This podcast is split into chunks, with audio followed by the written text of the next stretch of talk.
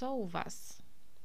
U mnie ostatnio dzieje się głównie praca, a po pracy odpoczywam i to są ostatnio bardzo proste rozrywki, jak jeżdżenie na rowerze, oglądanie Masterchefa.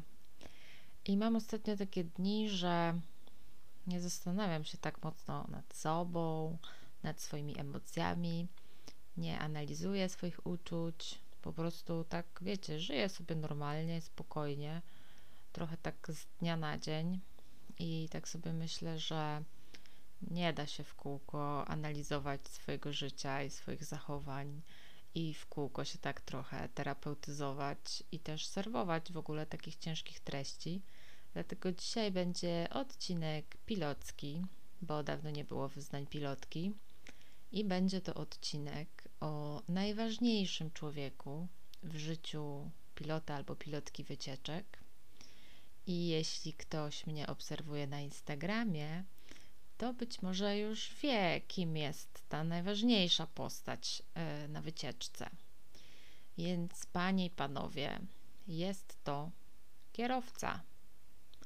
Prawda jest taka, że żaden pilot ani żadna pilotka nie istnieją bez kierowcy.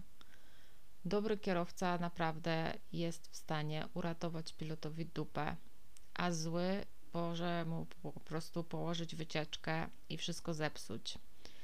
Bo oczywiście zdarza się, że pilot jedzie w miejsce, w którym nigdy jeszcze nie był, a kierowca zazwyczaj już tak.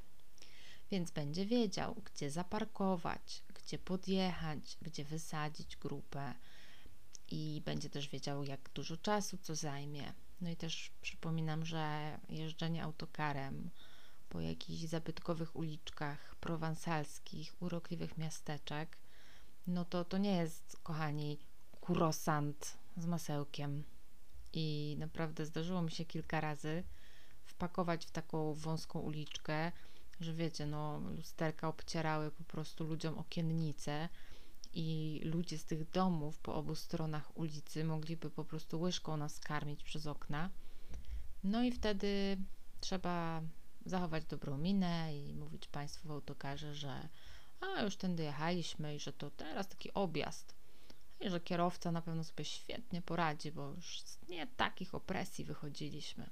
No i kierowca też wie, gdzie na trasie można się zatrzymać, tak żeby było dużo toalet, bo jeśli byliście kiedyś na autokarowej wycieczce, to wiecie pewnie, ile potrafią trwać te przerwy y, kawowo-toaletowe.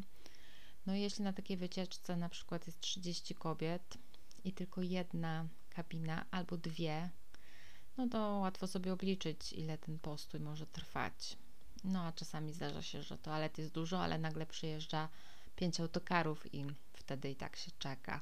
Dobry kierowca podjedzie pod hotel tak, żeby nie trzeba było za bardzo taszczyć pod górkę walizek, no ale bywa, że powie, że nie podjedzie, bo się nie zmieści na przykład. I co? No i ludzie zasuwają 200 metrów do góry, a ludzie na wycieczki biorą bardzo ciężkie walizki. I w sumie też jest tak, że kierowca często no, pomaga w tym pakowaniu, rozpakowywaniu walizek. I wiecie, no dziennie, jak musi przerzucić dwa razy 50 bagaży, no to to naprawdę jest kurczę siłownia. I ja na przykład na swoją pierwszą wycieczkę dostałam kierowcę, który też jechał pierwszy raz tą trasą. I to była taka wycieczka jak gra w bingo albo y, w Monopoly. Codziennie niespodzianka. A to złamana ręka, a to korek na autostradzie, a to nam autokar okradli.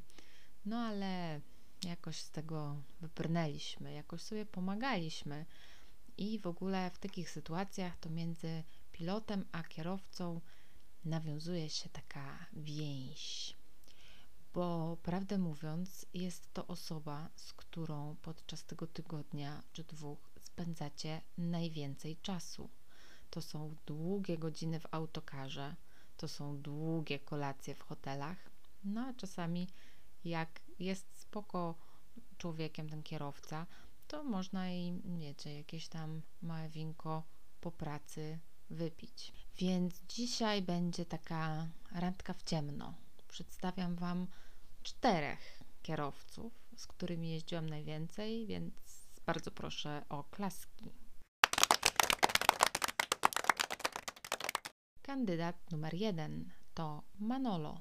Manolo jest właścicielem firmy, która wozi turystów, co jakby od razu określa jego stosunek do tej grupy. Bo Manolo myśli i kombinuje, jak tu najwięcej zarobić. Więc na przykład ma do dyspozycji dwa autokary. Jeden nowy, a drugi stary.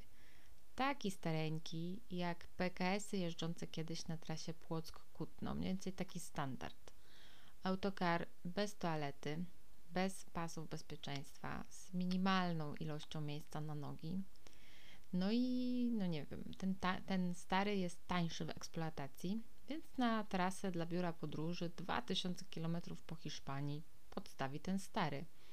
A tym nowym jego pracownik pojedzie w weekend zawieźć gości weselnych na wesele, no bo to mu się po prostu bardziej opłaca. No i Manolo ma swoją firmę, jest więc przedsiębiorcą, ale nie wygląda jak przedsiębiorca. Manolo to typ, któremu nie zależy.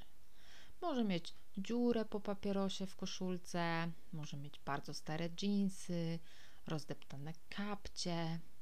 Dawno też nie był u fryzjera, włosy mu tak opadają na oczy.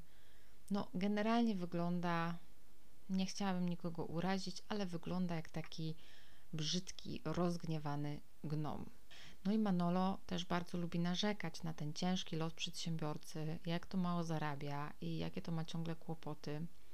I oczywiście, no, wy nie możecie cały czas słuchać, co on opowiada, bo sami musicie opowiadać, że po prawej stronie Hiszpania, po lewej stronie Hiszpania, o której postój i tak dalej.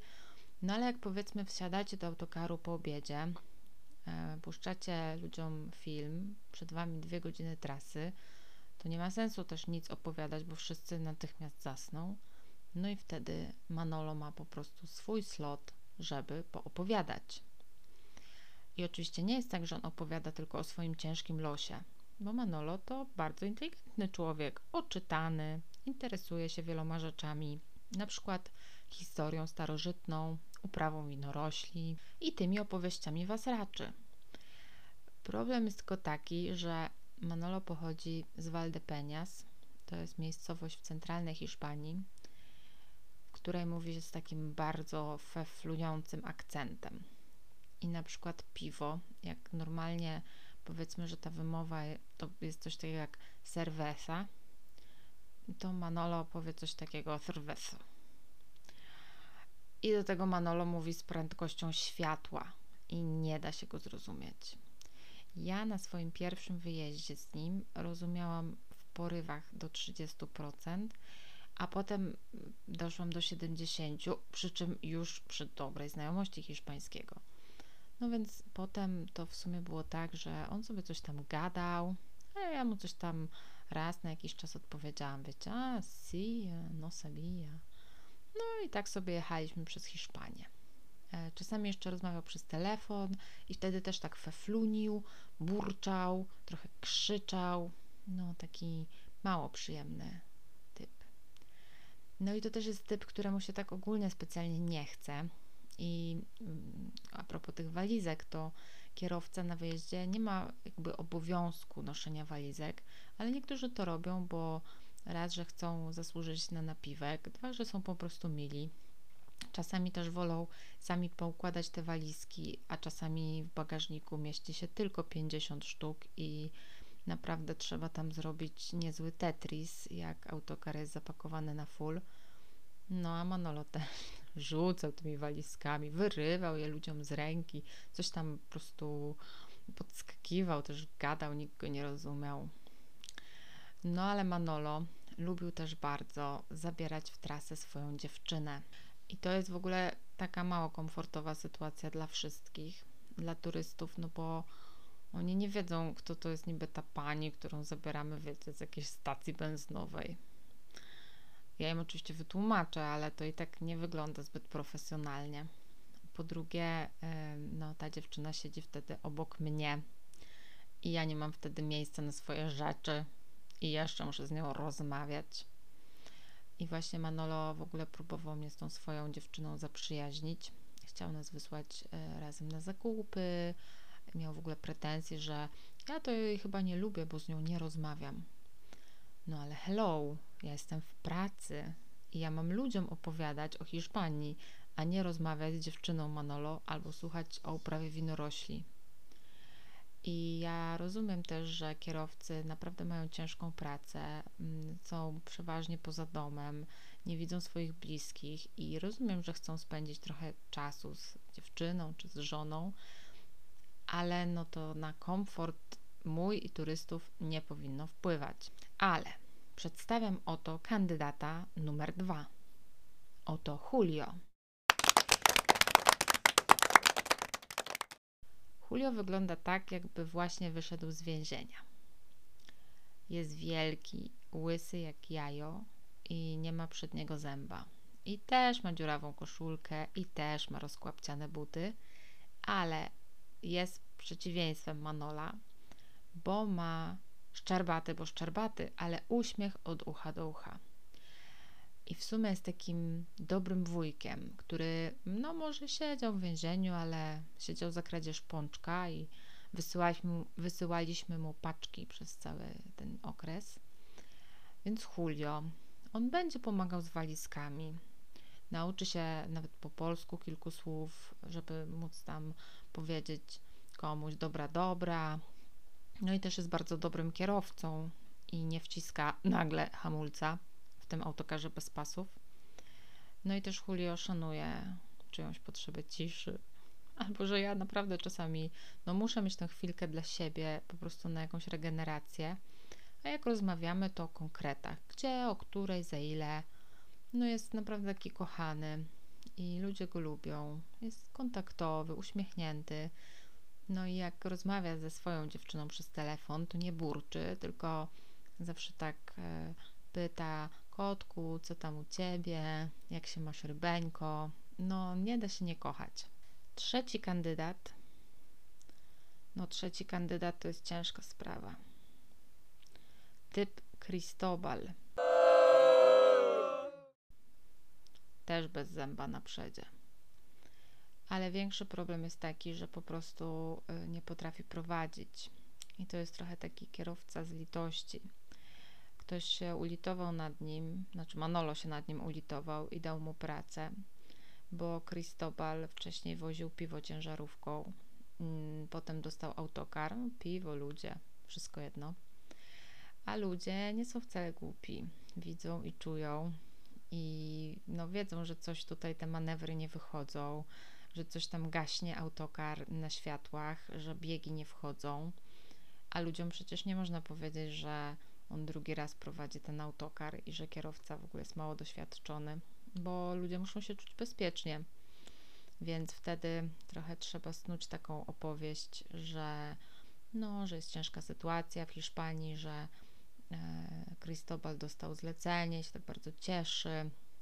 I oczywiście ja nie mówię o sytuacji, żeby ktoś nie umiał prowadzić i stwarzał jakiekolwiek zagrożenie, bo wtedy jest jasne, że po prostu nie wsiadamy do takiego autokaru, no ale chodzi o to, że wiecie, no nie ogarnia wszystkich guzików, nie wie jak ustawić klimatyzację.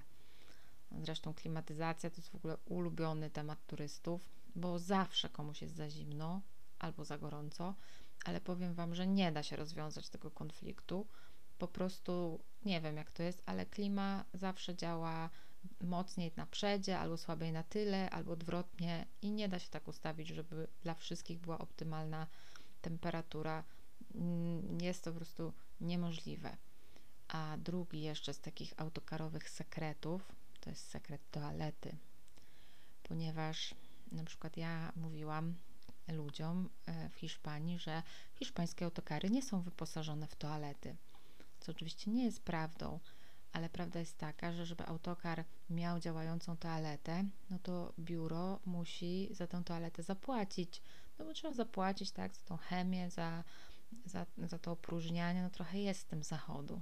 No jak biuro chce przeoszczędzić, to po prostu toaleta jest, jest, ale jest niedostępna. Więc jeśli ktoś Wam kiedyś tak powie, to wiedzcie, że to ze sknerstwa.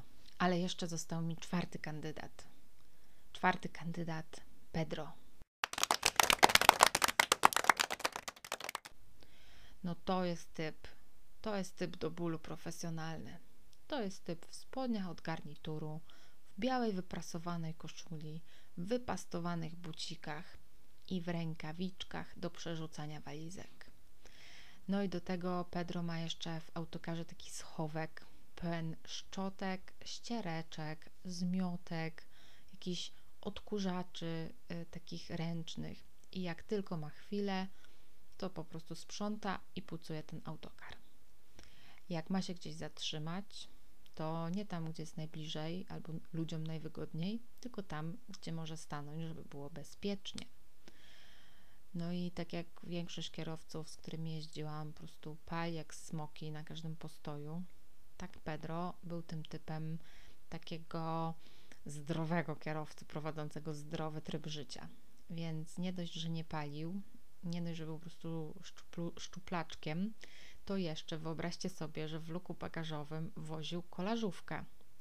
Jak dojeżdżaliśmy na wieczór do jakiegoś hotelu, no to ja się wpakowywałam z ludźmi, a Pedro jechał odprowadzić autokar na parking gdzieś tam pod miastem i pyk, wskakiwał na kolażówkę, no i robił tam rundkę 20 czy 30 kilometrów, żeby się trochę poruszać po tym całym dniu e, siedzenia e, za kółkiem. No więc dajcie znać, którego kandydata wybieracie, a jeżeli macie jakieś pytania o pracę pilota lub pilotki, to koniecznie dajcie znać w komentarzu albo na Insta i do usłyszenia.